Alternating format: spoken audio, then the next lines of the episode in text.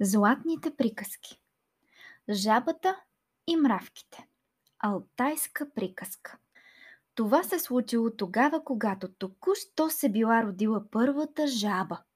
Родила се в едно малко езеро. Като поотраснала, думът ти се сторил много тесен.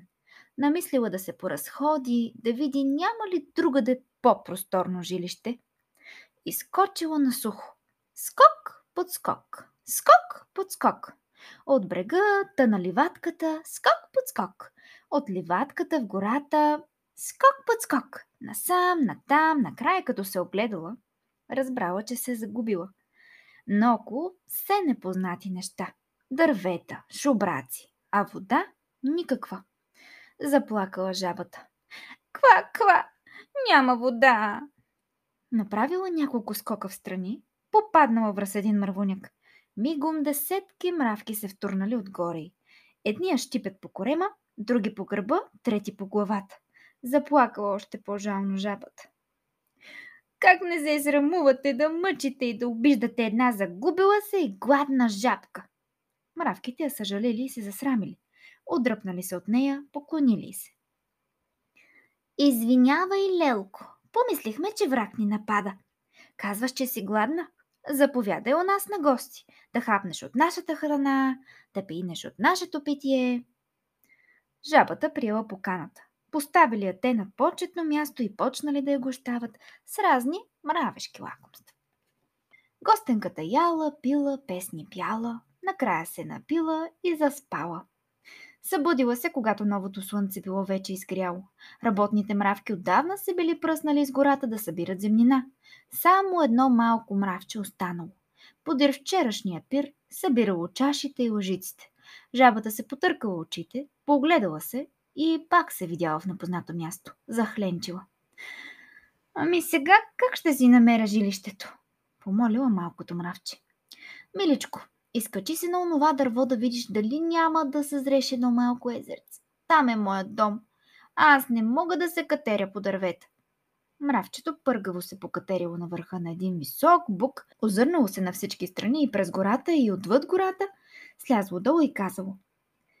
Там, на където слънцето се крие да спи, блести едно езеро. То трябва да е домът ти. Ако искаш, мога да те заведа по най-късия път. Ах, какъв си добричък, зарадвала се жабата. Да вървим, да вървим по-скоро, защото кожата ми съвсем изсъхна и почна да ме сърби.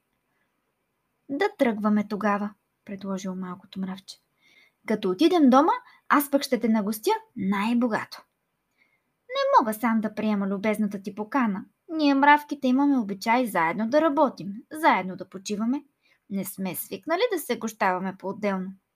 Добре тогава каня всички ви от дома на огощение. В това време няколко мравки се завърнали.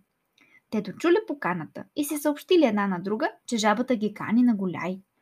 Всички с радост се отзовали. Тръгнали. Най-напред бързал малкия мравчо. Подир него жабата. Скок под скок, спре. Скок под скок, спре. Не бива да го изпревари, защото не знае пътя. А след тях се проточила безкрайна върволица от мравки онези, които живеели в познатия мравуняк и онези от съседния, от по-далечните. От цялата гора заприиждали гости на жабата. И ето, пристигнали при езерото. Обърнала се жабата и що да види. Брегът бил почернял от мравки. От почуда очите на жабата изкочили. Какво да правя сега? Нали самата аз ги поканих? Ква-ква, Ква-ква, голяма чест ми правите. Колко се радвам, че толкова много мравки се отзоваха на моята покана. Аз ще отида сега да се разпоредя за нашето огощение, а вие ме почакайте тук на брега. И бух, пляс в утрата. Стояли мравките ден, два, чакат жабата. А тя не се показва. На седмия ден най-старата мравка се разсърдила – е, рекла, ако чакаме жабешкото огощение, ще си умрем от глад. Пристегнала силно празния си стомах и си тръгнала. Всички мравки последвали примера й. Стегнали се през средата и поели пътеката към мравуняците си. От тогава, тъй до ден днешен, Мравките ходят силно пристегнати през средата, а очите на жабата останали изблещени като на тяхната пра-пра-баба.